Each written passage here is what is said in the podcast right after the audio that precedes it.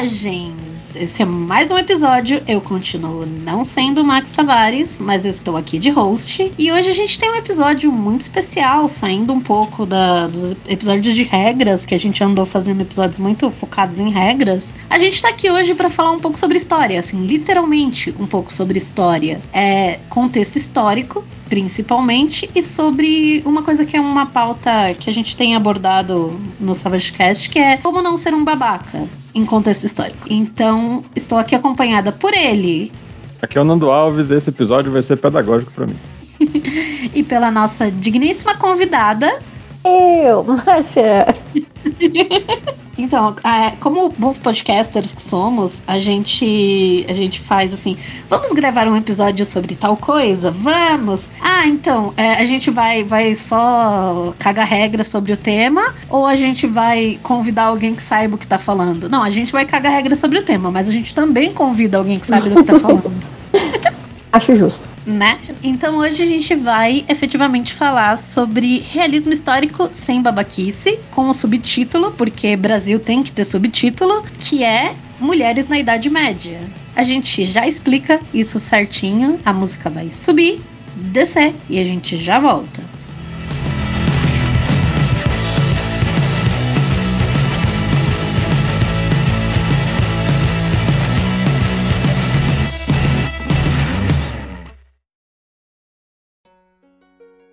Beleza, então voltamos com o nosso episódio de hoje. E primeiro acho que a gente precisa explicar um pouco da onde que surge a ideia dessa pauta, que é basicamente da minha indignação existencial de gente idiota usando realismo histórico, entre muitas aspas, como desculpinha para ser babaca em mesa. É, eu acho que todo mundo já viu aquela coisa do tipo, ai, mas óbvio que fulano é machista, é uma mesa medieval. Não, mas óbvio que tal coisa aconteceria. É uma mesa de, tipo, sei lá, é, é, Velho Oeste. Eu acho que, assim, em algum momento todo mundo já se deparou, pelo menos na internet, né? Porque afinal a internet, infelizmente, dá voz para essas pessoas, com alguém usando o dito realismo histórico de desculpinha. Mas dragão tá liberado, né? Dragão tá liberado, mas tem que ter realismo histórico.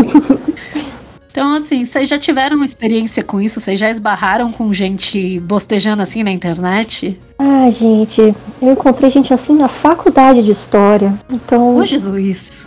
É. Então vou me abster. Olha, eu não queria falar muito sobre curso de história, porque eu sou da geografia também. Então... que massa. Mas a, a, história é complicada. Eu acho que é o curso de humanas com mais academicista por metro quadrado. Desculpa. Não, nem todas. Não, é, é verdade. É, é, verdade. E somos Mas... todos comunistas. E, e, é isso aí, tudo maconheira. Todo mundo normal. fazendo suruba lá na porta da, da, da faculdade de história. Adoro. Então, na minha não, porque a, a minha era particular, né, a gente era bolsista, né? Então não, não, hum. tinha essas coisas porque a gente estudava de manhã com, com bolsa integral e não tinha nenhum bar perto, então realmente suruba era mais em fim de semana, um churrasco ou outro, e, e olha lá. Olha, eu, eu estudei na PUC, suruba, é, digo. essa história aí de suruba, eu acho que é mais das ciências sociais, não, que a gente tá falando. É, em geral, sim. Não, mas... Inclusive, eles estão colocando todas essas expectativas nos jovens e, gente, olha, infelizmente não é assim não, é tá? É verdade. A é, realidade não, é gastar muito dinheiro com xerox, é lágrimas, Nossa. essa é a realidade. É muito sofrimento, muito, muito não, não, tem festa, assim, não, não é legal. Mas, dito isso, e você, Nando, já esbarrou com gente metendo louco de realismo histórico para justificar essas atrocidades? Olha, assim, em mesa, de forma acho que muito sutil, assim, no máximo, assim, mas não atacando alguém, sabe? Não, não dando aquela desculpa no, pra no final das contas estar tá sendo escroto com alguém, não nesse caso. Mas já, assim, pra, talvez para justificar alguma coisa do personagem, talvez pra. pra já, já, já havia acontecer. Agora, assim, em fórum já vim bastante, assim. Por exemplo, a última foi um amigo comentando no, no fórum, acho que do RPG Pará, o grande Mike, falando sobre que a proposta do. Acho que foi o Salvatore que tá querendo escrever uma histórias para tentar, vamos dizer assim, fazer um retcon e acabar com a ideia de que Draws são uma raça maligna. Então a ideia de pensar assim, ah, são acabar com essa ideia de raça maligna, porque ele dizer que no final das contas muita coisa de D&D foi escrita a partir de tropos racistas. Concordo demais. E alguém comentou assim, falando assim: ah, porque o mundo medieval inteiro era racista, mas a gente tem que ser politicamente correto. Tipo, esse tipo de coisa. Não, tá certo, os mil anos inteiro. É uma generalização assim impressionante. Exato, e a resposta foi essa, né? Foi dizer assim: é, primeiro que, que não existe, eu acho que não existe verdade nessa frase, e ainda que o mundo inteiro fosse, ainda que fosse verdade, essa situação, é um mundo de fantasia, não tem nenhum, não teria por que ter qualquer compromisso com a história, inclusive pelo fato de ter dragões, magia, etc. Né? É, e não sei se vocês estão acompanhando algumas séries agora mais modernas, tipo o Bridgerton, o seriado dos Bridgerton, maravilhosa Miss Maisel, e eles estão colocando todo mundo lá. Exatamente. Por que não? E ficou tudo maravilhoso. Inclusive o Bridgerton foi muito criticado porque colocou versões de, de músicas famosas, né? É, só que numa versão ali da época. E, gente, ficou maravilhoso, né? Eu acho que seria, se fosse mesmo um realismo histórico, realmente realismo histórico, ia ser uma bosta. Desculpa, é, é isso, uma bosta. No segundo episódio, metade ia morrer de caganeira, outra metade não ia ter nem nascido, e é isso.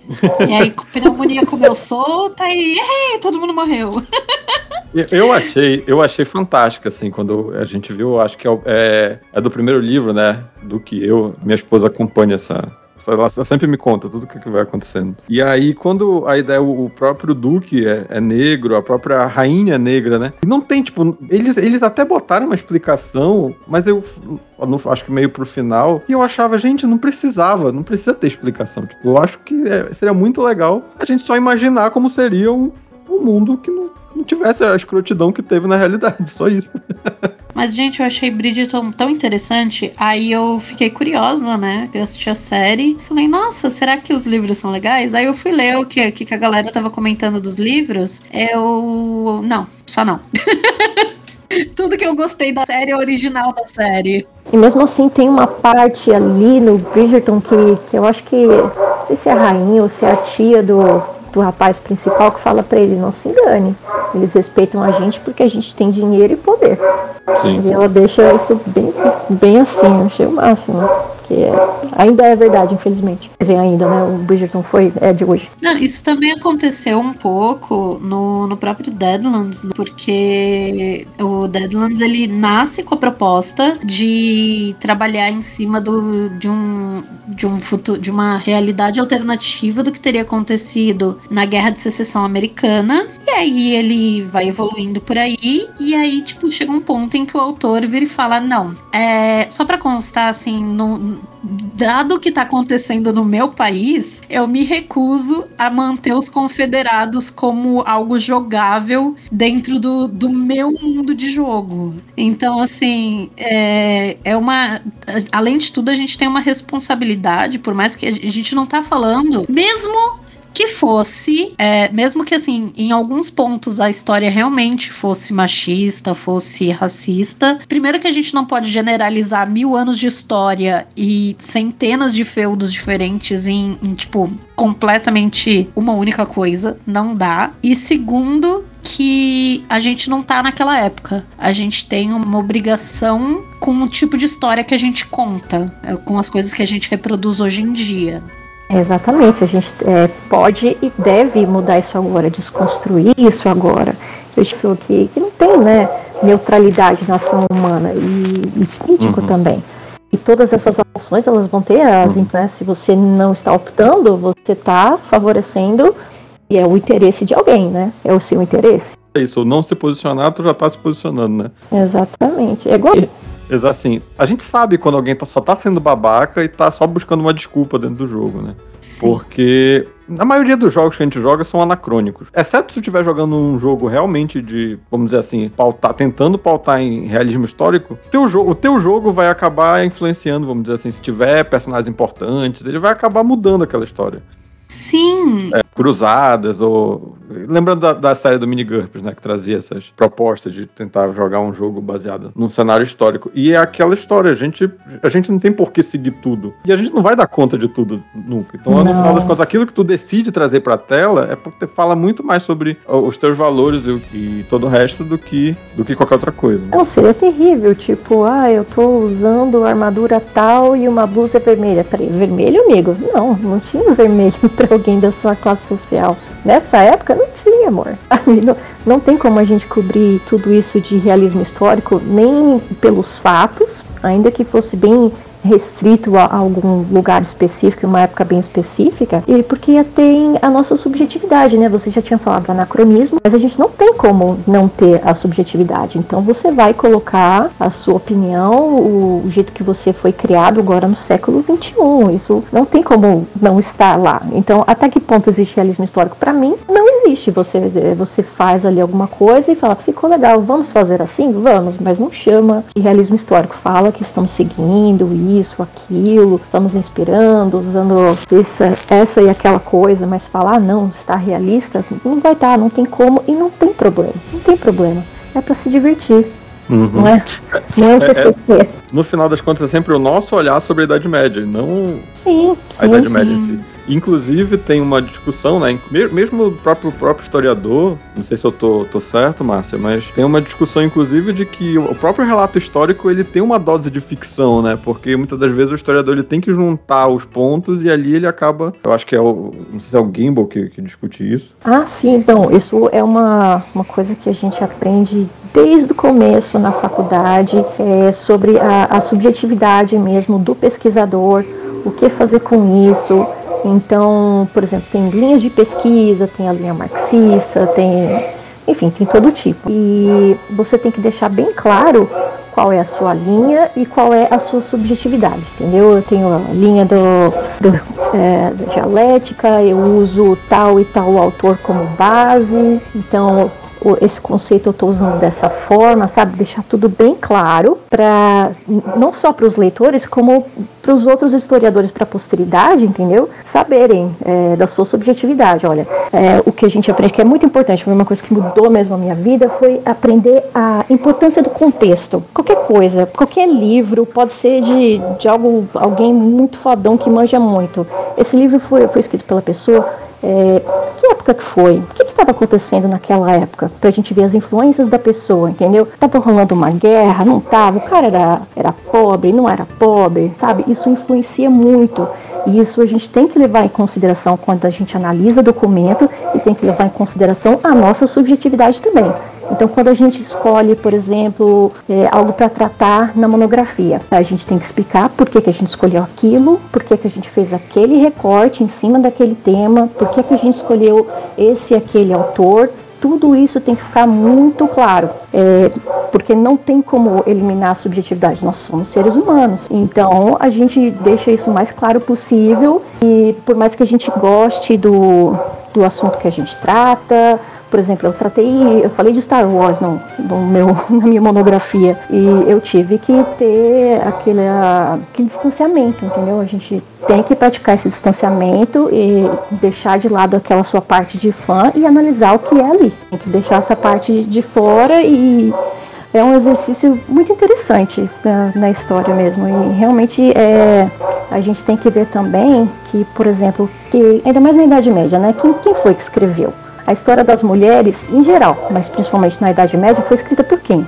Por homens, né? Autores masculinos, geralmente escolásticos, porque é quem tinha uma educação na época, né? Então é agora que a gente está mudando as abordagens e procurando registros deixados pelas próprias mulheres, registros diferentes, digamos assim, porque antigamente, antigamente, antigamente, antigamente mesmo o pessoal falava era só história econômica, esse que era, era era pica, era importante. Agora não, agora tem história cultural, história dos costumes, que era uma coisa, história de gente pobre, né? Porque só falava de, de rico. E foi uma coisa que mudou muito a história, né? E isso já foi considerado muito subversivo, né? Enfim, né? Normal. Mas subjetividade existe, não existe só nas ciências humanas, que é algo que as pessoas usam muito para falar que ciências humanas não é ciência, né? Porque você escreve o que quiser, mas não, tem tem subjetividade, porque se tem pessoa, tem subjetividade. Por exemplo, acho que eu tô. não sei se eu vou falar demais, mas coisa vocês cortam. É, por exemplo, tem um remédio que, que eu tomei, eu tive um efeito colateral, e anos depois eu li e fui descobrir que é, várias outras pessoas tiveram esse efeito colateral, que é um efeito colateral que dá em mulheres, porque todos os testes foram feitos com homens e colocaram a mesma dosagem para homens e mulheres e para mulheres era uma sobredosagem. E desde a, a, pesquisa com os ratinhos lá no laboratório já tem essa subjetividade, porque já tem machismo, né? Porque os ratinhos machos, é, eles dizem que é mais fácil de fazer, porque como não, tem menstruação, não tem esse, essa coisa dos hormônios para levar em consideração, que fica complicado, então eles não fazem. E, tipo, simples assim, entendeu? Tem subjetividade. Tem um apagamento histórico absurdo até na hora de pesquisar. Tem, até nas, nas artes, enfim, é, na ciência, toda ciência tem. Porque é gente, é feito por gente, tem subjetividade. A gente então conclui que se você tá querendo meter o louco de ai, porque no meu cenário tem machismo, tem racismo e LGBTfobia por causa de realismo histórico, primeiro você é um babaca. Lide com isso, melhore, por favor. E segundo, que é, é, muito complicado a gente falar exatamente isso, né? De ah, realismo histórico. Trate o dito realismo histórico como o, o, cinema de horror trata o baseado em fatos reais, por favor. Sim, isso é muito importante. E quando você vai. A Idade Média é terrível para isso. Mil anos, quase mil anos. É muita coisa. Fora o território, tipo, físico, né? Da, que a gente vai aqui ficar, focar na Europa, porque é, é esse cenário que é mais usado no RPG, é mais falado e tal. Então é por isso que a gente vai focar nisso, mas tem ainda muita coisa acontecendo no resto do mundo durante a Idade Média, normal, né? Mas as pessoas falam a Idade Média como se fosse uma coisa, sabe? A, a Idade Média, você coloca numa caixinha ali. E não dá para fazer isso, mesmo com o brasileiro. O brasileiro gosta de samba, o brasileiro gosta de feijoada. Eu eu não gosto de feijoada, então eu não sou brasileira, sabe? Eu e... gosto de samba. é. É, na verdade, eu gosto de, de feijoada, assim, mas eu sou vegetariana. Mas, por exemplo, eu tenho 36 anos. Na minha vida aconteceram umas coisas muito absurdas. O, o, um ano depois, acho que foi o ano do meu nascimento, que acabou oficialmente a ditadura no Brasil. Teve o quê? Teve muita coisa importante. Teve o, o Collor confiscando lá as coisas da galera. Teve o 9-11 lá, as Torres Gêmeas, teve Trump, teve, teve uma quantidade de coisas tão absurdas e, e muito importantes. A queda do muro de Berlim, sabe? Tu, tudo isso aconteceu durante a minha vida. E são coisas muito grandes, muito importantes. Mas é, no futuro, quando você for colocar isso em algum livro, alguma dessas coisas vai ter tipo uma duas linhas. Não tem como, né? No máximo, lá no, no doutorado seu, aí você pode ver isso a fundo. Então é, é comum, né? E também a noção de que a Idade Média, quer dizer, todas as, as idades, né? Ela é uma divisão feita para facilitar o ensino e o estudo disso, porque, né, o pessoal da Idade Média não acordou tipo, ah, sou um medievo, e tipo não acordou um século depois, não, acho que eu sou moderno agora, sabe? Isso, isso não existe. No futuro eles também vão dar algum nome pra gente e a, a gente não não iria concordar. Boa sorte para quem for pensar em um nome depois de idade contemporânea, tá? Tá, boa sorte para quem for estudar esse período histórico brasileiro, pelo amor de Deus. Isso também. Não, é muito complicado as pessoas reduzirem tudo a uma coisa só. Eu vou dar só o exemplo da, assim, Portugal, que foi um, um dos primeiros reinos a, a, se unir como um reino, foi fundado em que? Uhum. 1130 30 e alguma coisa. E a Alemanha, que foi um dos últimos, já não foi nem da Idade Média, meus amigos. Foi lá em 1800 e tanto. Sabe? Pois tipo, é. e, e, são dois países que estão logo ali um do outro. Como vocês querem me, me, me dizer que todos os lugares é, tinham as, os mesmos conceitos, os mesmos preceitos, se não, eh, os caras não conseguiam nem olhar pro coleguinha do lado e falar: Hum, gostei dessa história de ser um país, vou ser um também. Sabe? É, nem existia conceito de país, né? Você mesmo falou, eram reinos. Não existia Exato. mesmo. Mas, Márcia, assim, vamos, vamos, acho que aí seria interessante a gente pensar o, o que que chamam de Idade Média e o que que é Idade Média. Tipo, mesmo que seja simplificadamente, né? Que não tem como a gente. Definindo no tempo é. e espaço. Vamos lá. Uh, primeiro, só relembrando, pessoal, eu não sei, eu tenho um pouco de dificuldade com isso, então eu vou explicar porque vai que alguém tem a mesma dificuldade. É só lembrando, é, a Idade Média é, difere um pouco, tá? Dependendo da linha do, do historiador, é porque você considera um ou outro evento como começo e fim, isso varia um pouquinho. Mas em geral, o que se coloca é que foi do século 5 ao século 15. Aí lembrando que século 5 é 400 e século 15 é 1400. Que é, às vezes a gente pensa, né? Ah, então se é século 15 é 1500. Não, tem, tem que lembrar, por exemplo, a gente está no 20, isso. 21 e estamos no século 21, apesar de começar com 20. Isso é uma coisa, sei lá, eu, eu várias vezes eu olho e penso, não, pera. É que começaram do zero, então tinha que ser o primeiro. Pensa assim.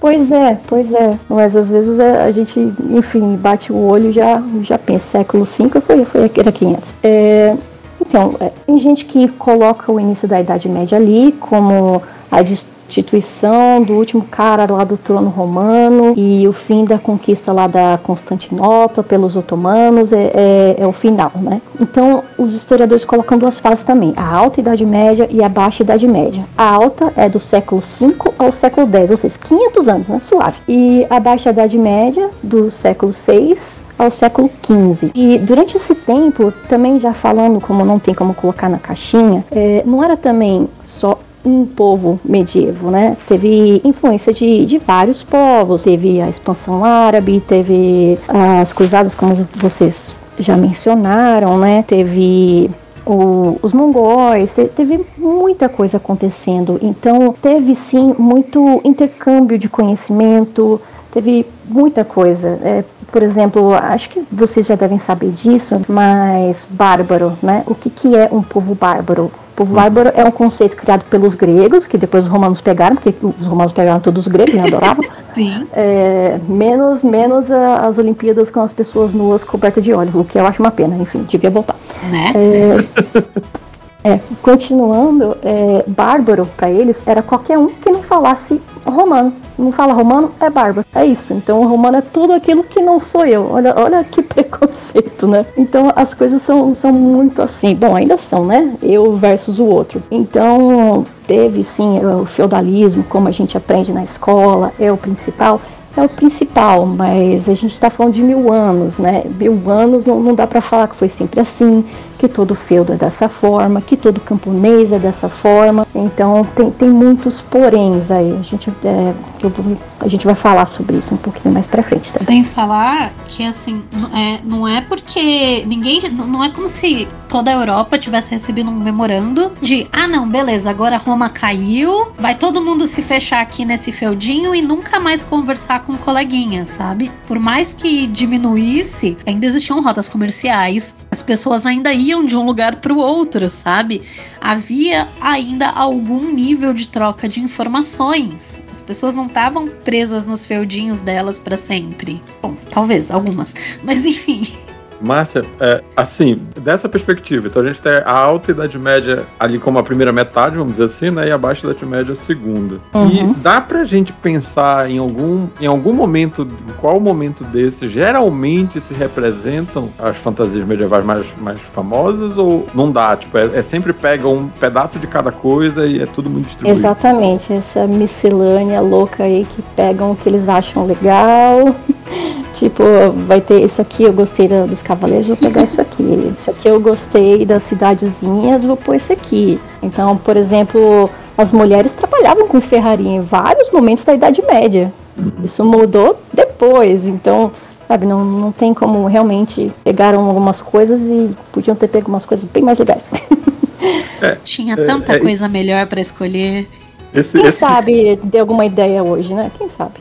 Esse tipo de coisa que me incomoda, assim, quando alguém fa vem falar de D&D e deve de realismo histórico, né? Por exemplo, é, essa questão de ser tudo muito pautado, de ser muito monetário, é, é uma, é, uma, é uma idade média extremamente baseado em, em, é, na troca pelo, através do dinheiro, né? Mediada pelo dinheiro. E aí, como se isso fosse o padrão, assim, durante a Idade, a idade Média toda, era assim que as Todo pessoas mundo faziam aceita a comércio. mesma moeda, né? É. Cunhada.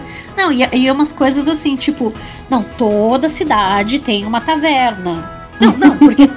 Ai, danifiquei a minha, minha armadura aqui, eu vou ali no ferreiro. Meu amigo, o ferreiro tá ali pra fazer ferradura pro teu cavalo. E o teu cavalo tá ali, não é pra tu viajar, é pra tu arar o, é pra tu arar o pasto, sabe? Tipo, não, mas aí a galera quer meter o louco de que tá fazendo realismo histórico. Não, cara, a gente tá brincando de fantasia, vamos brincar de fantasia. Vamos abrir mão dos preconceitos e brincar de fantasia. É isso. Sim, sim. E, e existe. E é- o que eu me incomodo também é a, idade da, a ideia da cidade, das metrópoles, serem grandes, os centros políticos e econômicos, né? Então é um, é um negócio assim que eu acho completamente. É, é, é completamente anacrônico. No final das contas, eu acho que é essa que é, a- que é a questão, né? É, é, um- é realmente pegar uma salada ali do que tem de mil anos ou mais, colocar tudo do que acha interessante num lugar só, a partir o que mais é, se acomoda à nossa visão contemporânea, principalmente. E, e por quê? Porque o, o que é, o que é o mais divertido, vamos dizer assim, Uhum. sem- chutando a ideia de, de se aproximar de um realismo histórico. Aí vem quem joga isso e diz, não, mas tem que ser realista. Tem que ser realista. Né? E quer, tudo bem, mas vai ter que estudar bastante. Vai ficar um jogo truncado. Eu acho que isso acaba se aplicando muito naquela lógica que as pessoas pensam de ah, eu deveria ter nascido 300, 500 anos atrás. O que a pessoa pensa, Uhum. que ela seria rei de algum feudo, de, que ela estaria, tipo, que ela estaria super no supra-sumo, no, no, no 1% do 1%. O que seria de Pois é. verdade se ela tivesse nascido 300 anos atrás? Ela teria morrido aos 20. Nossa. Se tiver sorte, seria um camponês. É, E olha com lá. muita sorte. Você seria um camponês e, e trabalharia, tipo, a sua vida inteira ali no, no pesado e, e boa sorte, meu irmão, sabe? É, é, é E- muito romantismo, a pessoa romantiza, né? Por exemplo, ah, o Versalhes, o Palácio de Versalhes, que coisa além já, já é mais pra frente, né? Não é Idade Média, Não mas. tinha banheiro. Não tinha, exatamente isso que eu ia falar, entendeu? As pessoas passeavam lá no Jardim Versalhes com é, sombrinhas feitas de couro para se proteger caso alguém jogasse um baldinho pela janela, entendeu? É esse nível. Tinha essas coisas, é- era normal, entendeu? Não era tipo, ah, vou cagar aqui mesmo. Não, não era bem assim, entendeu? Mas as pessoas acham que era tudo lindo, perfeito. Não era, também não era tudo nojento, horroroso. As pessoas tinham higiene sim. A gente acaba caindo muito em dois extremos, né? Porque ou as pessoas sim. pensam que, ai, porque era uma, idade, uma época mágica em que as coisas eram mais simples, ou elas pensam na idade das trevas. É tipo, caramba, calma, amigo. Tipo, E- mil anos sem nenhum tipo de evolução. Não, eles tiveram as evoluções que eles precisavam pra viver o tipo de vida que eles estavam lidando naquela época, sabe? Exatamente. Inclusive, hoje em dia se fala até da, da primeira revolução industrial, que foi na Idade Média. Foi realmente uma coisa muito. É que não entra muito na pauta, mas foi muito significativo. A Idade das Trevas realmente foi o nome que colocaram, né? Os que vieram depois, que é o pessoal renascentista lá, o baba-ovo dos gregos, dos romanos. Então, eles tinham um preconceito muito grande. E o que, que eles queriam? Eles queriam se distanciar o máximo possível dessa época e dessa gente que eles odiavam. Então, é, era isso que eles colocaram. É o que aconteceu no meio entre a glória romana e grega e o que eles estavam tentando retomar agora. E essa retomada só foi possível porque o povo árabe, os muçulmanos, eles resgataram muitas das coisas gregas e romanas e traduziram e conseguiram trazer isso, senão também não seria possível. Isso é muito importante de falar também, que Ex- enquanto a Europa tava lá no rolezinho deles, povos árabes nessa época eram o ápice da, da, da, da cultura e da ciência também. Exatamente, Então, exatamente. é, O sistema de sim. justiça deles era um sistema absurdamente. Era muito mais coerente, né? Quando ele chegava aqui e viu aquele julgamento de: olha, é o seguinte, pra saber se tu é culpado, tu anda sobre a brasa. Se fizer bolha, tu, tu é culpado. Se não fizer, tu é inocente. Os caras se horrorizavam com Eles isso. chegando vendo essas coisas deve ser tipo Monty Python, sabe? Ah, se você pesar o mesmo que, que um pato, você é uma bruxa. É, Pois é. Oi? Quem é esse homem versado em ciência? Não, gente, pera. É, esse tipo de... E aí a gente tem cair nessa questão, né? A gente falou assim, ó, ou seja, a Idade Média são 10 séculos, né? Quase mil anos, isso mesmo. Praticamente 10 séculos. E a Idade Média é o mundo inteiro. É, é, são 10 séculos que aconteciam diversas coisas no mundo inteiro, né? Então, só que aí acaba que a gente recorta. Sim, geralmente o recorte que se dá, que a galera pensa a Idade Média, se pensa direto é na, numa parte muito específica da Europa, na verdade, né? Não é nem a Europa inteira. É. Mas, mas que parte seria essa, mais ou menos, Márcia? Tem. É a Europa Ocidental, basicamente, né? Porque não, não pega lá pra Rússia, lá pra, já lá pegando perto da Ásia, já, já não pega o pessoal. Também no Oriente Médio não, não muito, África também não, porque tem outra coisa também, as pessoas acham que Egito fica na Europa. Não, gente, Egito é na África, tá? Hum. Fica a dica. Mas é basicamente isso, é, é a Europa Ocidental. Pois é, aí pega França, é, Espanha, Portugal. Isso, e mesmo assim não muito para cima, porque já lá para cima já tinha os outros povos lá na, uh, na Irlanda, a galera, é, já era outra pegada também. É uma coisa muito específica pra galera meter o louco de abranger demais.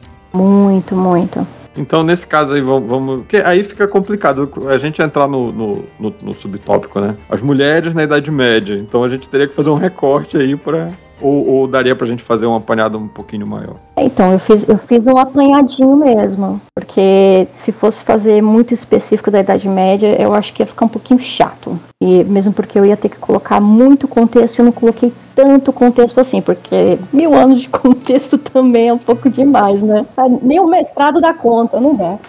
Não, acho que nenhuma, nenhuma uma, uma, série de documentários da. da, da... Não. não dava. E, e, assim, e tem, além do, do contexto da época, de novo, tem toda uma questão de contexto do local. Porque se você vai pegar. Eu vejo isso muito porque eu gosto muito de, de estudar a moda, porque a moda ela, ela era muito intrínseca na política dessa época, né? Então, se você vai ver algumas coisas, tipo, ah, as tendências francesas são uma coisa, as tendências é, Dependendo da época, as inglesas copiam, a italiana já é outra parada, os caras já estão fazendo o rolê deles. Então tem todo um contexto do que está acontecendo em cada país, né? Ou em cada lugar que hoje em dia é um país específico, porque né, dependendo da época nem era isso, então. Isso é um pouco mais forte, mas na idade moderna mesmo, lá depois na época vitoriana, muito principalmente. Claro, teve também aqui, por exemplo, aqui no Brasil, as mulheres elas moviam mundos e fundos para trazer as coisas da França. Aí elas traziam lá as revistinhas, né? E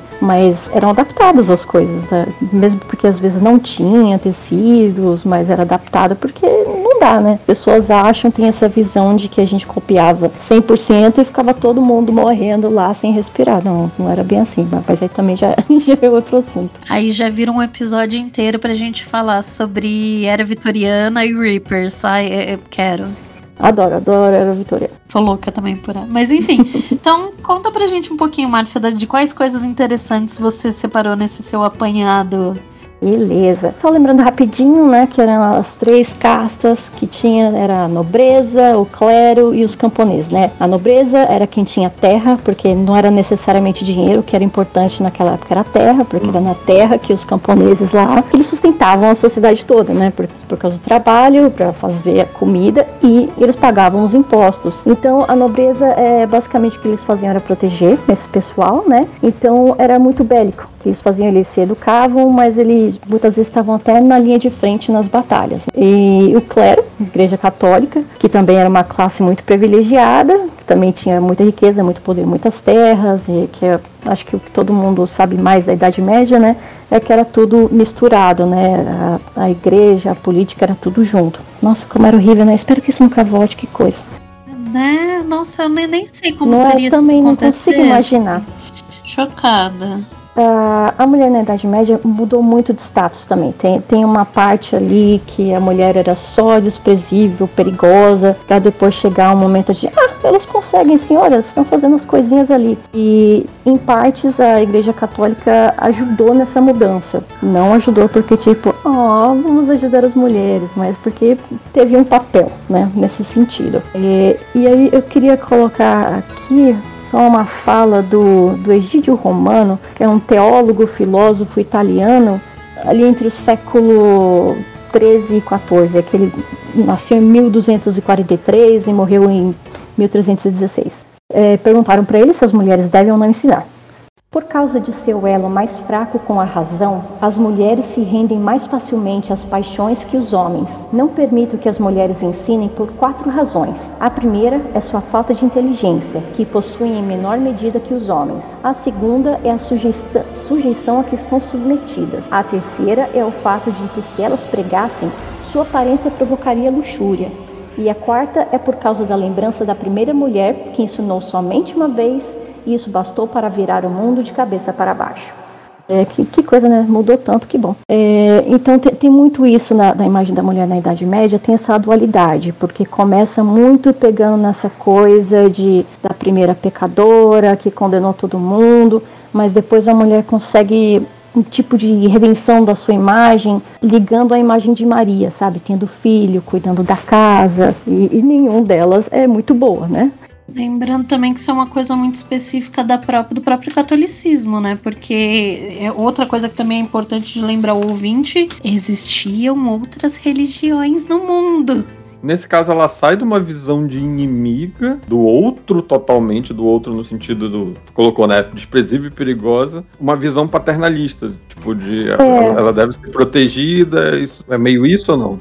Eu não diria que. Acho que eu me expressei um pouco mal. Não é que ela chegou a sair, entende? Tem, essas, tem essas duas épocas, mas tem também tudo junto. Sim, é que as pessoas pensam em Idade Média, pensam a Inquisição, mas a Inquisição, na verdade, o, o grosso dela que aconteceu foi na Idade Moderna. Não foi na Idade Média. Na Idade Média foi tipo um comecinho ali. Uhum. Então, é, eu até vou falar disso, que começou a, a dificultar para as mulheres no final da Idade Média, em alguns de alguns é, âmbitos, né? Uhum. A Idade Média, né, assim como a greco-romana, foi dominada pelos homens, os senhores feudais, os cavaleiros, os padres, os monges, até os camponeses, né? Uhum. Mas teve muitas mulheres com, com funções importantes. A maioria eram abadesas, rainhas, dirigentes empresariais, mas tem algumas outras também. Aqui voltando aquilo, quem fez o registro dessas coisas, né? E teve um apagamento da mulher. Elas fizeram coisas, mas não, não deixou registro. Então tem muita coisa que pode ter acontecido e a gente não sabe, ou a gente ainda pode uhum. descobrir. Uma dessas possibilidades da mulher, né, de alternativa de vida era virar freiro, né, basicamente. Mas uma outra alternativa era participar do movimento das beguinas. Mas isso foi lá no século XIII já, tá? Do século XIII ao século XV elas eram, é, em geral, solteiras ou viúvas, né, ricas, e elas formavam umas comunidades filantrópicas, ajudavam os, os, leprosos, os pobres, tudo. Mas a igreja via como desconfiança, né, e, e ela tentou integrar elas às ordens dos franciscanos, dos dominicanos, e as mulheres que resistiram, elas foram excomungadas. Super simples. é, fica, um pouco desconexo aqui, tá, gente? Eu não, eu não não me dei tempo suficiente para colocar uma narrativa mais linear. Mas, por exemplo, uma coisa muito importante ainda é, né? O casamento. O casamento era o quê? Era para razões econômicas e políticas, né? É, isso entre as camadas ricas, né? Então não se tinha escolha, né? Com quem você ia casar. E esse casamento era para um, um, plano estratégico, era que para preservar, para ampliar o patrimônio familiar. E, inclusive, é, alguns historiadores falam que os contratos de casamento dos filhos eram considerados os negócios mais importantes que a família tinha que resolver, né? E aí as mulheres que, que iam contra esses arranjos matrimoniais, algumas, né? Imagino que outras o pai falava, é foda-se, vai casar. Mas algumas elas recorriam, né, a autoridade para anular o casamento, ou faziam um voto de castidade, iam para um convento, mas nas camadas mais sociais elas tinham mais liberdade, né? Porque como a ideia era manter o patrimônio, as camadas né, populares não tinham isso, então foda-se, né? E Aí tinha também o, o problema jurídico, né? É, a legislação, assim, é, a mulher não, não, tinha poder jurídico, principalmente ali no século 13 e 15, porque antes não tinha uma coisa mais específica, né? É, basicamente a mulher não, não, não tinha acontecimento público, para ela não podia aparecer em tribunal, em nada, sempre tinha que ser o tutor dela. Então a mulher passava, a mulher solteira era o pai, ela responde ao pai, a casada ao marido. E se morresse o marido, ela tinha um tutor que era o parente homem da parte do pai, mais próximo, e ele podia usar a fortuna dela do, da forma que quisesse, podia castigar, podia matar a mulher, dar, ela em casamento, vender, enfim, tudo, né? Esse tipo de controle, de submissão, só foi mudar a partir do século XVIII, lá com o começo dos movimentos feministas, é, é, sufragistas. Então, nesse caso, nesse caso, se ela ficasse viúva, vamos dizer, ela, ela, ela, casou, aí ficou viúva, aí um tio dela, por parte de pai, poderia assumir a, vamos dizer, a fortuna dela, gerenciar tudo. Isso, um tio, um pai, mas ainda assim te, teve algumas que conseguiram dar uma escapada disso, porque a mulher viúva, na verdade, era uma das que conseguiam até uma liberdade maior. Inclusive, muitas viúvas, elas também entravam para a vida, no, virar freira, para evitar serem casadas com alguém que elas não querem. Tipo, pelo amor de Deus, né? Viver a vida toda para macho, me deixa em paz. Então, uhum. essa era uma outra saída possível também. Aí, falando mais do, dos mosteiros, especialmente do século V ao X, teve muitos mosteiros masculinos e alguns femininos também separados. No século VI surgiram alguns duplos com, com homens e mulheres. Claro, eram, eram ainda tinha a aula de cada um, né?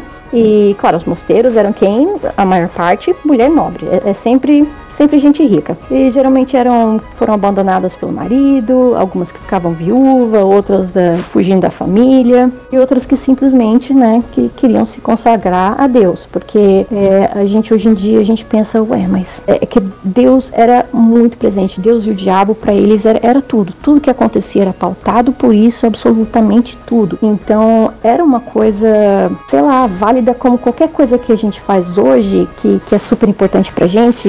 Esse isso estava meio que acima de tudo. Não, não, tinha esse questionamento, por exemplo, ateísmo. Não existia ateísmo, não, não existia nem a palavra porque não existia o conceito. Você podia ter algum sentimento, mas isso não existia. Então, é, e não era uma vida tão ruim, né? Tanto que era só mais acessível aos nobres, né? Aí tinha essa proteção muito grande, né? Essas monjas, é, homens que, que foram encontrados nos mosteiros femininos, se eles não fossem do clero, eles iam ser excomungados. Se fossem do clero, perdiam o cargo e mandavam ele para algum mosteiro masculino longe. E as monjas eram submetidas à oração, jejum, por causa do pecado cometido. Pecado de, sei lá, estar ali olhando para um homem ou no mesmo ambiente que um homem, né?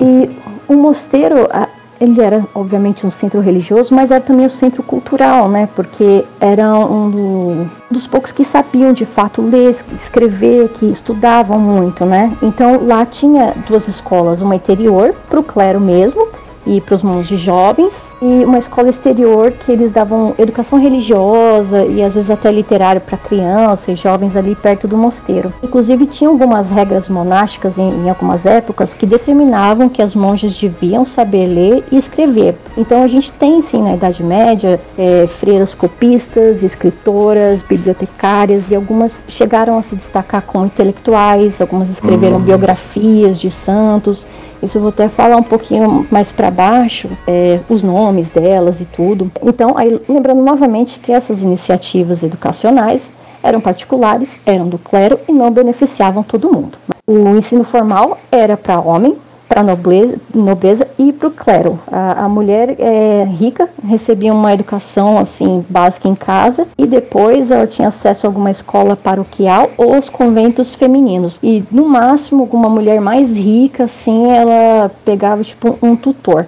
Mas isso também não, não é durante toda a Idade Média. As universidades, né, que nasceram na Idade Média, o próprio conceito, inclusive a Colômbia foi criada durante a Idade Média, a Universidade de Bolonha, ela admitiu do, do século XII até o XVII algumas mulheres e ofereceram a, eh, diplomas, né, cátedras de direito para umas mulheres. Aí tem vários nomes, né, Betesta, Gozadini, Bettina Calderini, Magdalena Bonsenhor. Eu não sei falar tanto, imagino que seja assim. Eu falei como eu acho que suava melhor.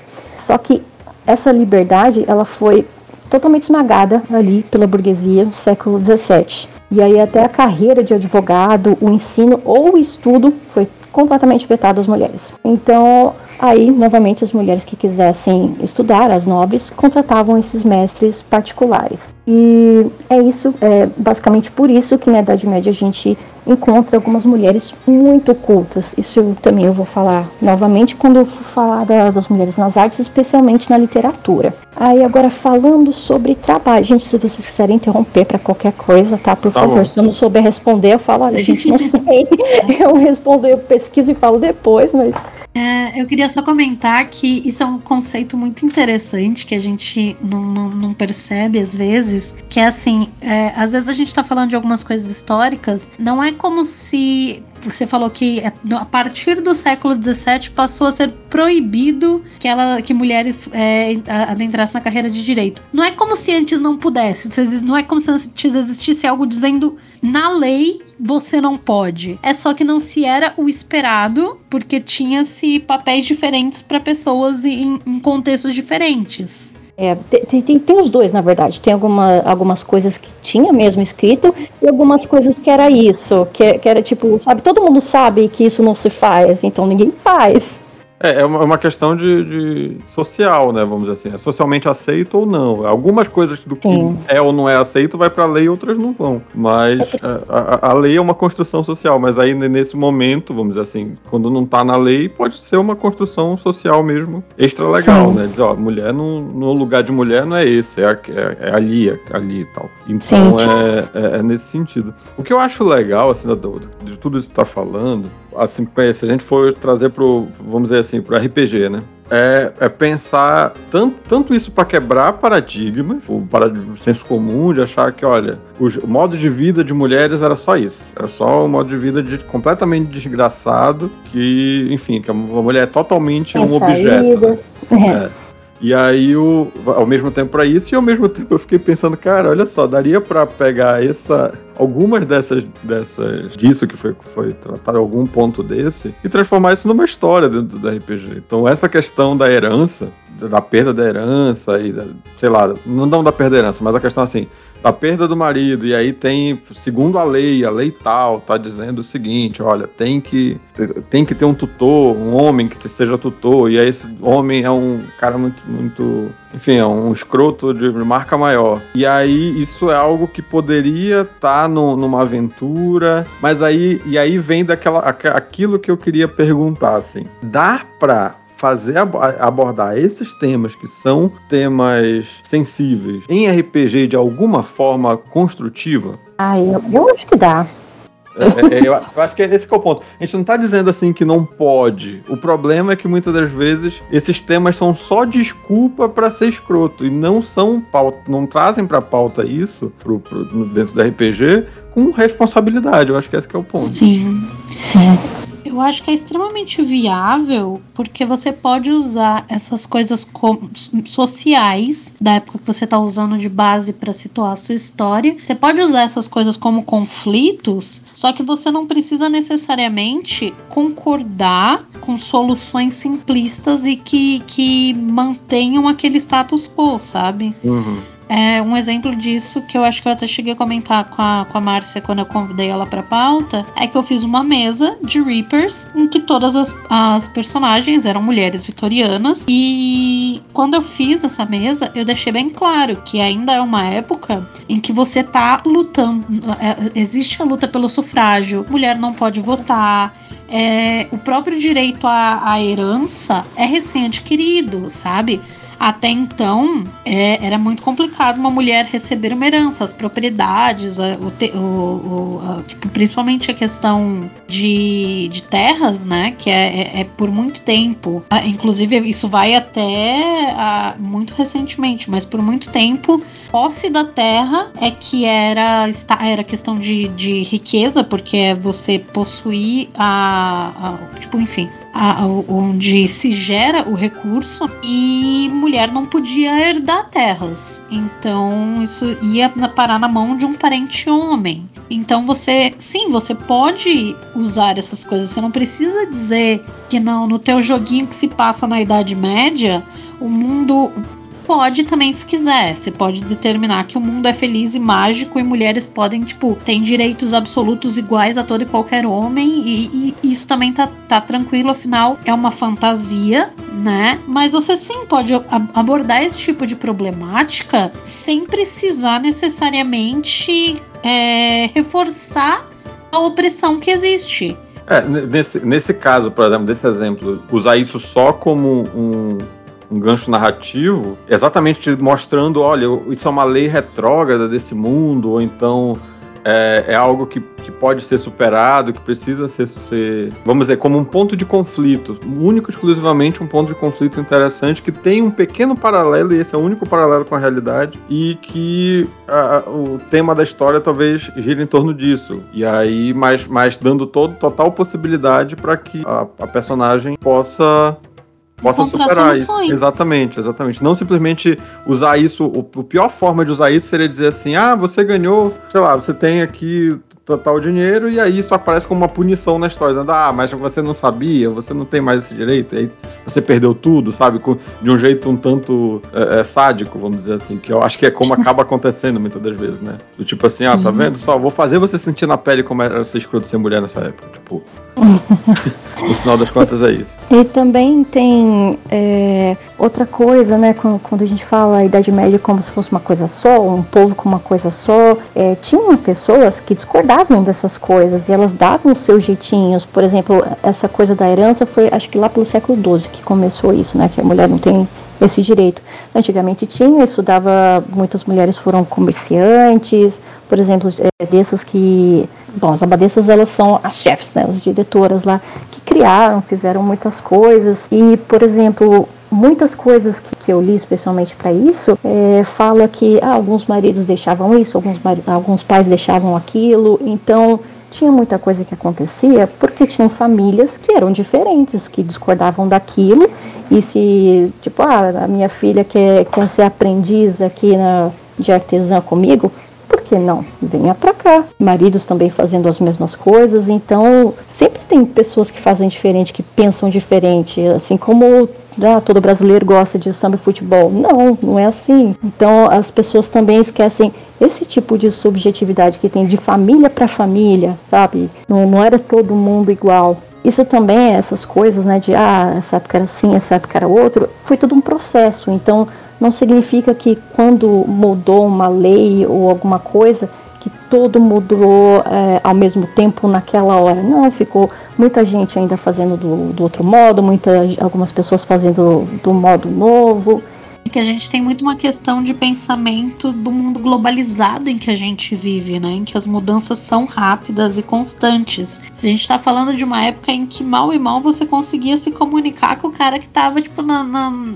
sabe, no que hoje seria a cidade do lado. Exato.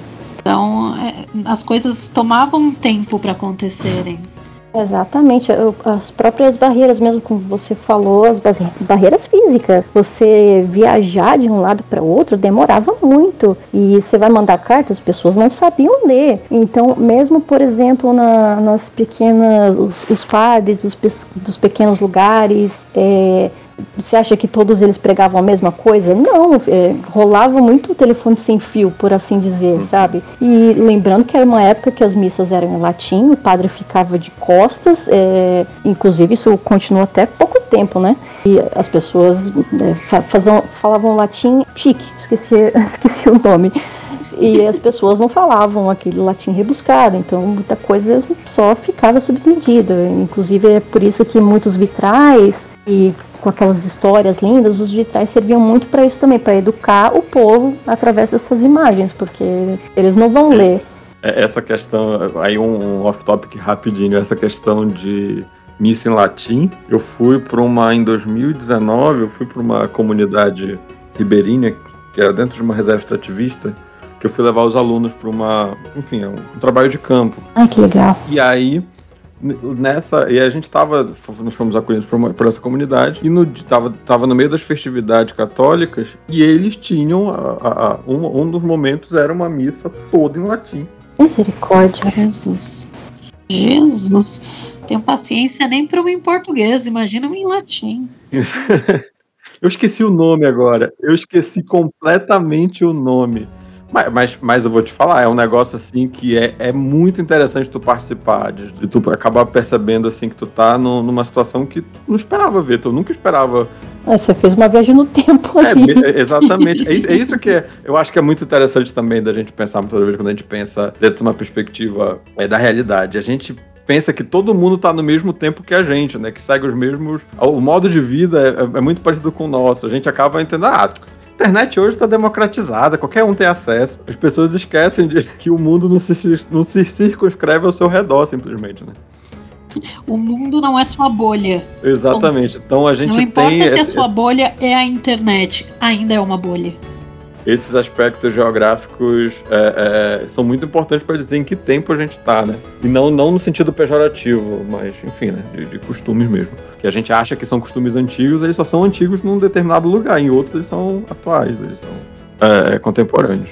Agora, é, é aí fechando off-topic, assim, essa, essa questão toda, eu fico pensando como a gente pode superar essa visão. Eu, eu vou te falar assim, eu tava lendo uma, uma aventura de Pathfinder, que era uma aventura de Pathfinder do Savage Worlds, inclusive, que saiu pro, pro a, a adaptação, né? Que é a Rise of the Rune Lords, alguma coisa assim. E a, a, aventura me incomodou, porque, tipo, tiveram algumas situações em que envolviam, por exemplo, um, uma situação em que uma NPC, a, o pai dela aparece e, e, e, e, cria um caso com ela na frente de todo mundo, ela, tipo, ela é dona, ela é dona de uma taverna, e ele, ela, e ele cria um caso com ela de que ela deveria seguir uma determinado uma determinada profissão, um determinado caminho, ela não quer, ela quer ser aquilo e pronto. E aí esse plot é, tipo, o pai querendo que ela seja algo que ela não quer ser. Tudo bem, até aí tudo bem. Aí o que me incomodou mais mesmo foi numa outra situação em que acontecia a mesma questão de pai e filha, moças que disputavam o amor do, disputavam o amor de um dos personagens, sabe? Tipo, ah, elas estão ali para serem esse recurso narrativo. Sabe uma coisa que me incomoda muito profundamente, Nanda? Se tu for ler o Reapers Resurrected, tem uma parte na ficha de personagem da Mina que eles sugerem que a Mina Harker que é a dona da porra toda, a líder da fucking organização desde que o Van Helsing se foi, eles sugerem que a Mina Harker pode ser um bom interesse romântico para os personagens, já que o Jonathan morreu. É, e isso, isso é, é, é, foi triste, sabe? Tipo, lendo essa coisa. E, tipo, qual é o, o papel dessas duas? É basicamente dar em cima brigar dos personagens, por brigar por um deles, levar eles pra, um DT, pro, pra uma adega lá da, e o pai aparecer e pegar os dois e, e, e criar um caso com isso, criar uma. Jesus, a, não. A reputação dos personagens cair diante dessa situação. Só que eles são seduzidos por essas duas que estão disputando. Sabe, um negócio que eu digo, meu Deus do céu, como é que. Daqui. Pra, exatamente, foi decepcionante, sabe? Foi completamente decepcionante. É, e, e, daria, vamos dizer assim, daria para fazer isso de outra forma. Vamos dizer que você quer porque quer colocar na história, importante pra história, que tem esse mal entendido entre o pai da, da moça com, com o rapaz, colocar uma outra situação, em que eles estão numa situação completamente diferente, em que ela pede, ó, pede um favor aqui, você pode levar isso lá para dentro, e aí o pai aparece e acha que já é outra coisa. Não precisava criar toda essa. Sabe? Isso se fosse extremamente necessário. Tipo, sabe, a, a, trate as suas personagens femininas como seres humanos normais que têm agência e, e, e objetivos de vida, sabe?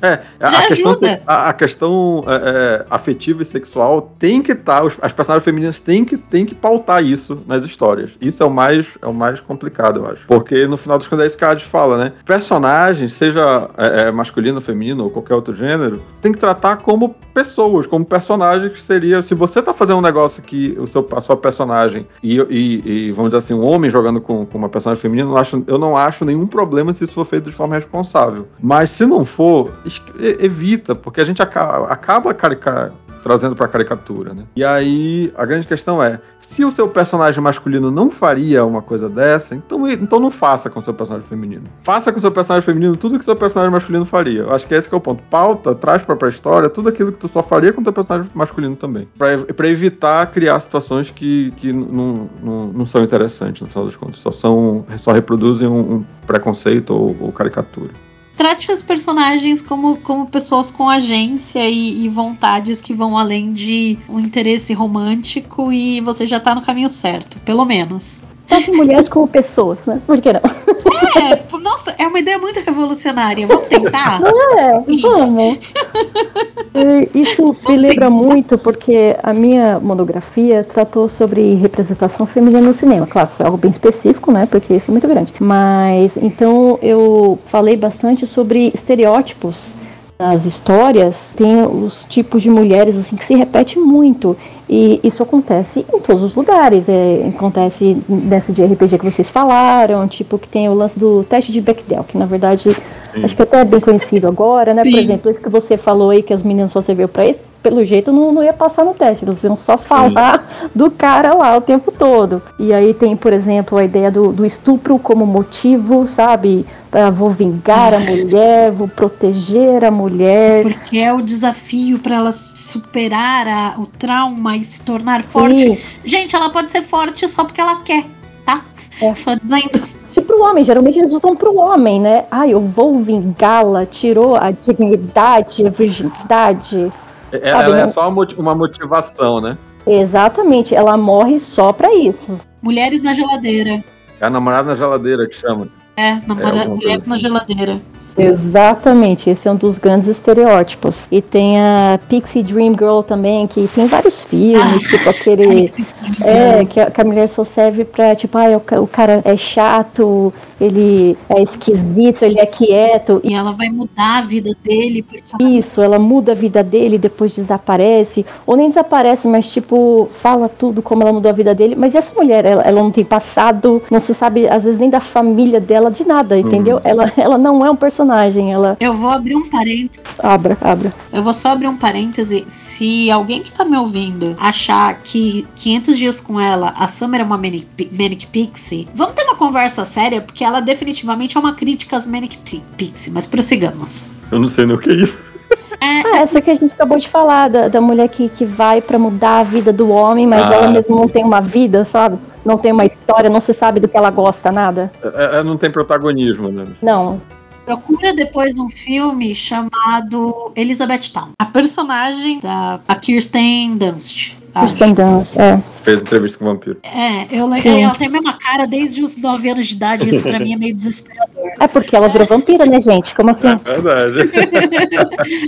Então tem, tem uns tropos horrorosos da, da mulher na, na literatura que vamos sempre evitar cair em tropos ruins, gente. Sim, e tá em tudo. Então a gente introjeta muito isso também. Por isso que agora a gente tá lutando tanto isso, falar sobre representatividade. Por exemplo, você pensa, ah, um piloto. Você pensa um homem branco sabe? Uhum. Então, você tendo essa representatividade, você vai começar a pensar em outras pessoas. Ué, de repente é uma mulher, de repente é uma mulher negra, por que não? E, por exemplo, na, no, no Alien, o filme, os filmes do Alien, a personagem Ripley, ela foi escrita no roteiro para ser um homem. E aí colocaram a Sigourney Weaver e que maravilhoso, né? Uhum. Sim, por mais que seja importante, histórias em que protagonistas mulheres mostrem superação com relação ao machismo ao redor, ou por mais que seja importante histórias sobre pessoas não brancas, falando sobre a vivência de uma pessoa não branca, a gente também tem que ter o, o, o contraponto de histórias em que isso não seja o único ponto da vida daquele personagem, o único acontecimento, sabe? Ou nem faça sentido, como a Ripley mesmo, né? Vai falar o que daquilo? Ela tá ali tentando matar o bicho. Não há necessidade Exato. de, sei lá, colocar foto de um homem para ela olhar e pensar: ah, como era bom, Genásio te amava, sabe? Não tem, porque a gente não tem que militar o tempo todo, fa falar o tempo todo disso. As pessoas podem só existir. Ela pode só Sim. matar o bicho lá ou, ou, em qualquer lugar. A mulher simplesmente existe. Ela trabalha com aquilo, ponto. Não precisa uhum. tratar disso. Não precisa, não, não é necessário. Assim como dos homens, não, muitas vezes não se faz isso. Não se fala da família ou de uma outra coisa, depende do foco. Você não precisa estar o tempo inteiro fazendo a narrativa girar ao redor redor daquela pessoa ser uma minoria, por assim dizer. É, ser uma minoria, ou ser uma mulher e tipo, olha, ela usa rosa. Não, mulher usa o que ela quiser, não precisa, né? Eu escrevi um conto uma vez em que, tipo, basicamente era baseado em cartas de tarôs e tal. E as minhas duas protagonistas, tipo, era pra girar ao redor do, do escudeiro. A minha protagonista é uma cavaleira e ela tem uma escudeira. E eu não preciso, em ponto nenhum da história, justificar o porquê disso. Eu só hum, escrevi uma história padrão medieval, onde a minha escudeira e a minha cavaleira estão aí por aí percorrendo, contando, tipo, vivendo uma aventura e ninguém nem precisa em momento nenhum questionar o fato dela ser uma mulher, sabe? É um mundo de ficção. Assim como não questionaria se fosse um homem, exatamente. Sim, sim, Sim, é um exatamente. mundo de ficção. Ficção, você faz o que você quiser. Não tem dragão? tem dragão. Dragonesa. Exato. O que não pode é biquíni chainmail, porque aí não tinha. Não, meu Deus, meu Deus, por quê? Agora assim, eu vou, eu vou falar assim agora, eu- porque eu tô muito fora do meu lugar de fala, né? Então eu vou, eu vou entrar no meu lugar de fala agora de dizer assim, homem assim que, que acha assim, ah, meu Deus, são- é, é- é toda aquela construção que eu tive minha vida toda, não quer dizer que eu tô errado, tipo, porque eu acho que rola muito esse impacto, sabe? Tu passa ali, eu cresci ali nos anos 90, onde a gente tinha o Chan, a sexualização, a objetificação feminina é- é- é- era gigante. Desde criança. Você tinha tiazinha no meio da, da tarde, né? Tiazinha, banheira, banheira do Gugu, né? Tudo isso. Eu tava comentando com a minha esposa, inclusive a Pris, que eu tava falando do Pris. Pra você ter uma ideia, no início da minha adolescência, eu realmente acreditava que elogiar uma mulher, chamá-la de gostosa, ou enfim, mexer com a mulher, era algo que ela achava, encarava isso como elogio. Era a minha função fazer isso para agradar uma mulher. Então, é, sair, essa estrutura a gente é construída na gente até determinado momento. E a gente precisa fazer uma força, porque, gente, é só parar e pensar. A mulher só quer ir do ponto A até o ponto B. Ela não tá esperando. Ela não vai com aquilo na cabeça e dizendo você, meu amigo, vai pensando assim: "Ah, eu quero ser elogiado, eu quero ser- eu quero que alguém me note e mexa comigo pela rua". Não, você só quer ir do ponto A até o ponto B. A mulher é a mesma coisa. Ela, só- ela só quer trabalhar, ela só quer ir no supermercado, ela só quer, ela só quer fazer isso. Ela tá com esse foco, assim como Existir, você. é. Existir, exatamente. Pra- Pra poder virar essa chave é uma construção. E eu falo isso, já trazendo para o contexto RPG, que é algo que é, é cotidiano. Mesmo a gente achando que não é, que não tá reproduzindo esse machismo estrutural que a gente tem é socialmente incutido né, em todo mundo, a gente acaba fazendo. Em 2017, recentemente, uma, uma campanha inteira começou, eu narrando, inclusive é uma campanha que ainda está acontecendo, eu tentei depois desfazer, né, fazendo alguns retcons, desfazer essa- esse absurdo que eu fiz no início, que ela começou com a motivação que eu cheguei assim, falei assim, olha, pessoal, a gente vai começar a aventura que vocês estão fugindo, metido num buraco, fugindo de alguém que quer algo ou alguém que vocês estão protegendo. Pô, e aí a gente foi construído em conjunto. Tipo, eu tava achando, assim, o- do ponto de vista de fazer diferente no RPG, né? Eu não fui o, nar- o narrador que trouxe a história pronta. Tipo, a gente foi construindo a motivação do personagem e o que a história ia trazer. Só que, olha, olha como isso, isso terminou mal no final das contas. É, o que foi que foi decidido? Que o grupo estava protegendo uma mulher, que era uma sacerdotisa, que um rei é, usurpador estava querendo, precisava dela para fazer para os seus planos. E decidiu-se que ela estava grávida do herdeiro, do filho do rei. Misericórdia. Jesus. Presta atenção, não, calma que ainda piora. Calma que ainda piora. Aí decidiu-se que ela estava grávida do rei, que foi, que foi deposto e foi morto, e por isso o- aquele rei queria O herdeiro. queria o herdeiro, né? Aí depois se estabeleceu que ela tinha poderes sensitivos, que ela, ela tinha poder de adivinhação, e que, no final das contas, o bebê também tinha. E aí ficou em algum momento na história se ela tinha poderes ou ela tinha poderes porque o bebê tinha. E pra piorar a história toda, na- no momento em que a gente tava jogando, eu decidi assim, porque eu, na- olha na minha cabeça.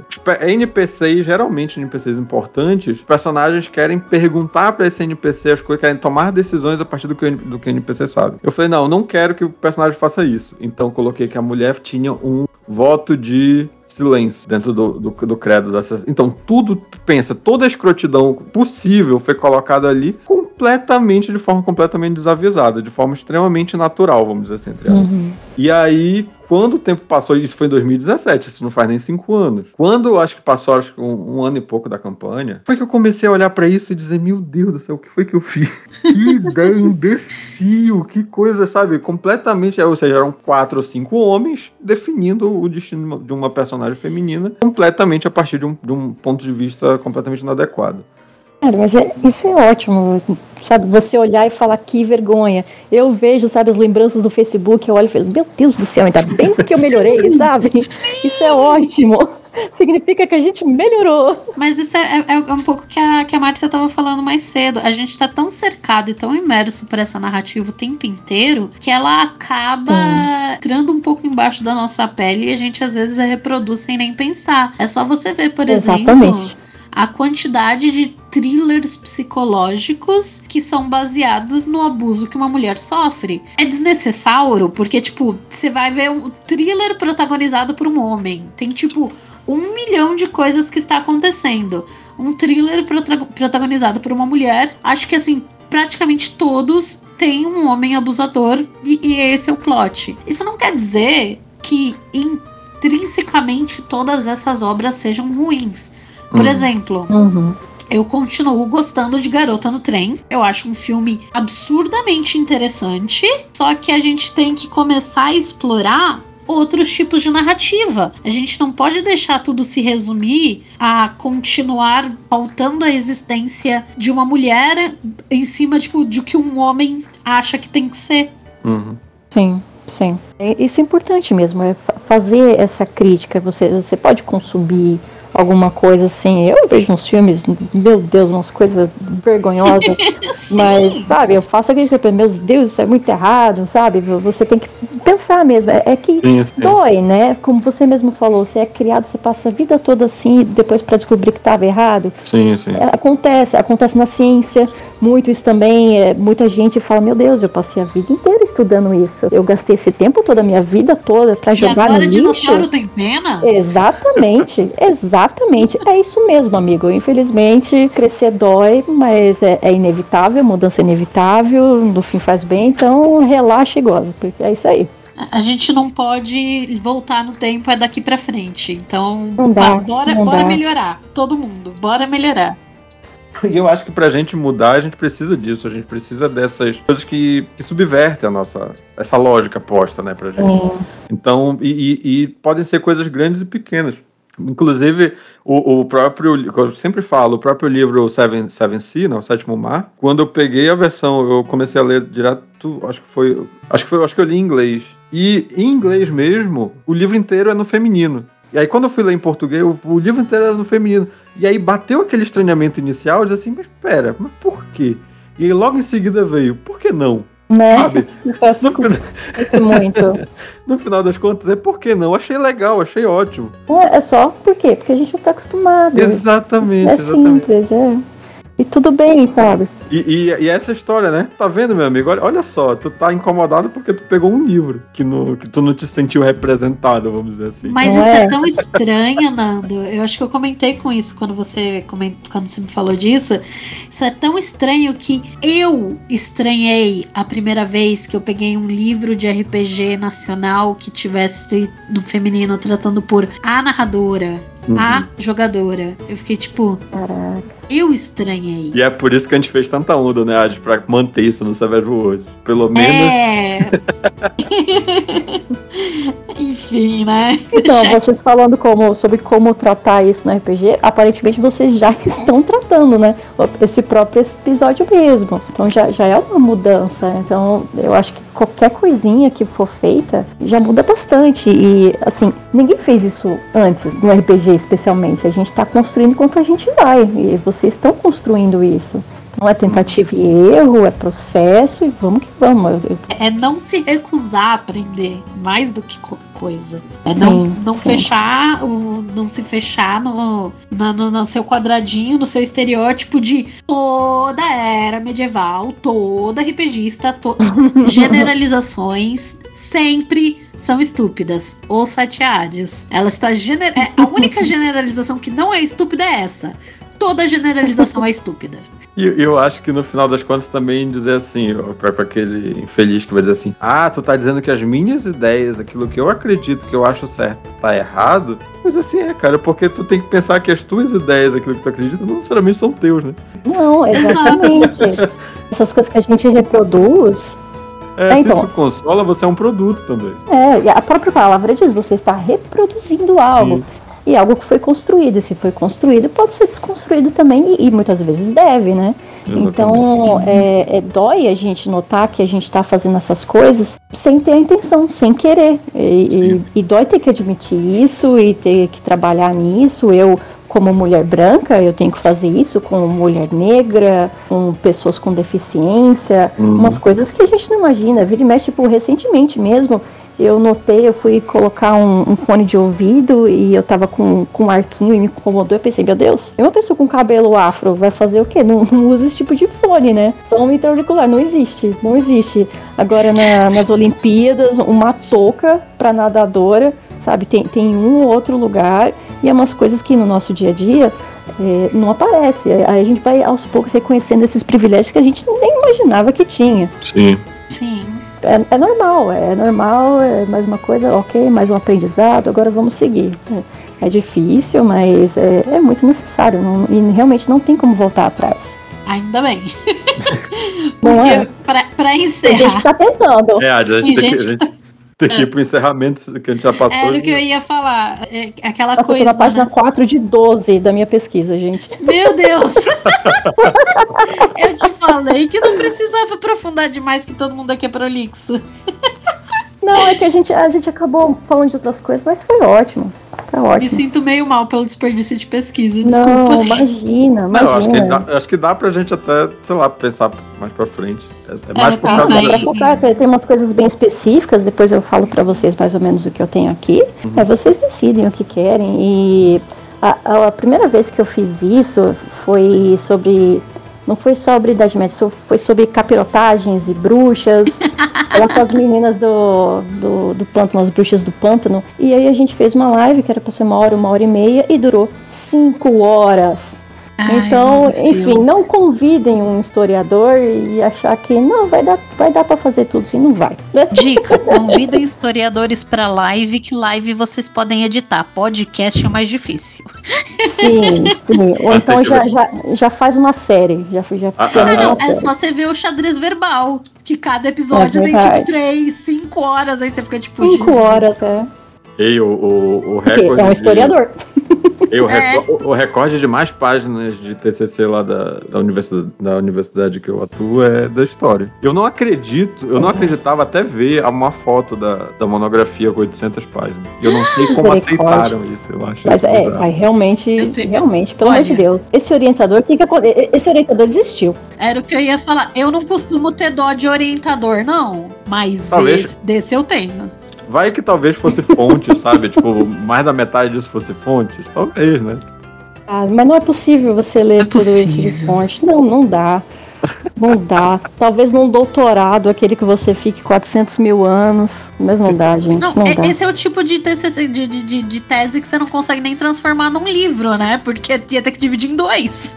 Não, e, e não, não tem como ter uma validade acadêmica muito boa, porque com, com 800 páginas, você tá falando do que ali? Você tá falando a mesma coisa 400 mil vezes? Você tá fazendo o quê? Uma análise bibliográfica? Gente, não, não dá. não Quantas tem fontes você puxou? Não Quantas tem, não tem. puxou pra ter 800 Pior é que era a análise de uma banda de metal, assim. Ah, então ele colocou a- a- as letras. Então, com certeza, muito disso era letras a- anexadas. Mas Será? mesmo assim, Talvez. 800 páginas não dá. Não dá.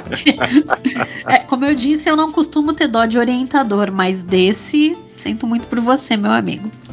É, não, esse, esse precisou de, um- de uns remédios aí pro estômago, com certeza. remédios. Bom, mas então. Antes que a gente se perca demais no assunto, porque todo mundo de humanas aqui, todo mundo adora falar. é, vamos partir para o encerramento. Qual a, a, a moral da história? Porque o que você, Nando, o que você agora, depois desse episódio, diria para aquela pessoa que, que quer dizer que a, a pessoa que originou essa conversa toda entre eu e você e diria que não, mas no meu RPGzinho de, de fantasia medieval, todo mundo é racista, porque eu- era assim que era na Idade Média. O que você diria pra esse sujeito agora, além de vai se foder? Falei, mano, vai estudar, vai ler, tu vai ver o quanto a realidade é bilhões de vezes mais complexa do que esse teu mundinho fechado aí. Você não precisa nem pegar uns livros. Abre a Wikipédia, meu amigo, por favor. Aproveita que você tá na geração da internet, sabe? E você, Márcia, o que, o que diria se, se alguém aparecesse na sua frente com, com esse, essa patifaria, além de pegar as suas 12 páginas de pesquisa e dar na cara da pessoa? É, na verdade, originalmente eram 21, mas. Jesus, tá vendo? É, é, quando você chama historiador pro podcast, ele leva a sério, por mais que os hosts às vezes não. É, ah, diz Ah, que acadêmico. a pesquisa tem que estar acadêmico, boa. acadêmico, Acadêmico. falando do seu campo, da, da sua área de atuação, não, não quer passar vergonha. É, essa é é. Ah, isso porque eu sou historiadora, mas é, é, a minha. o- meu escopo não é nada de idade média, mas eu sou feminista, eu Sim. sou, sabe? Aí não tem como mesmo. Você tá Mas- falando de história, isso já é o suficiente. É, Sim, sim.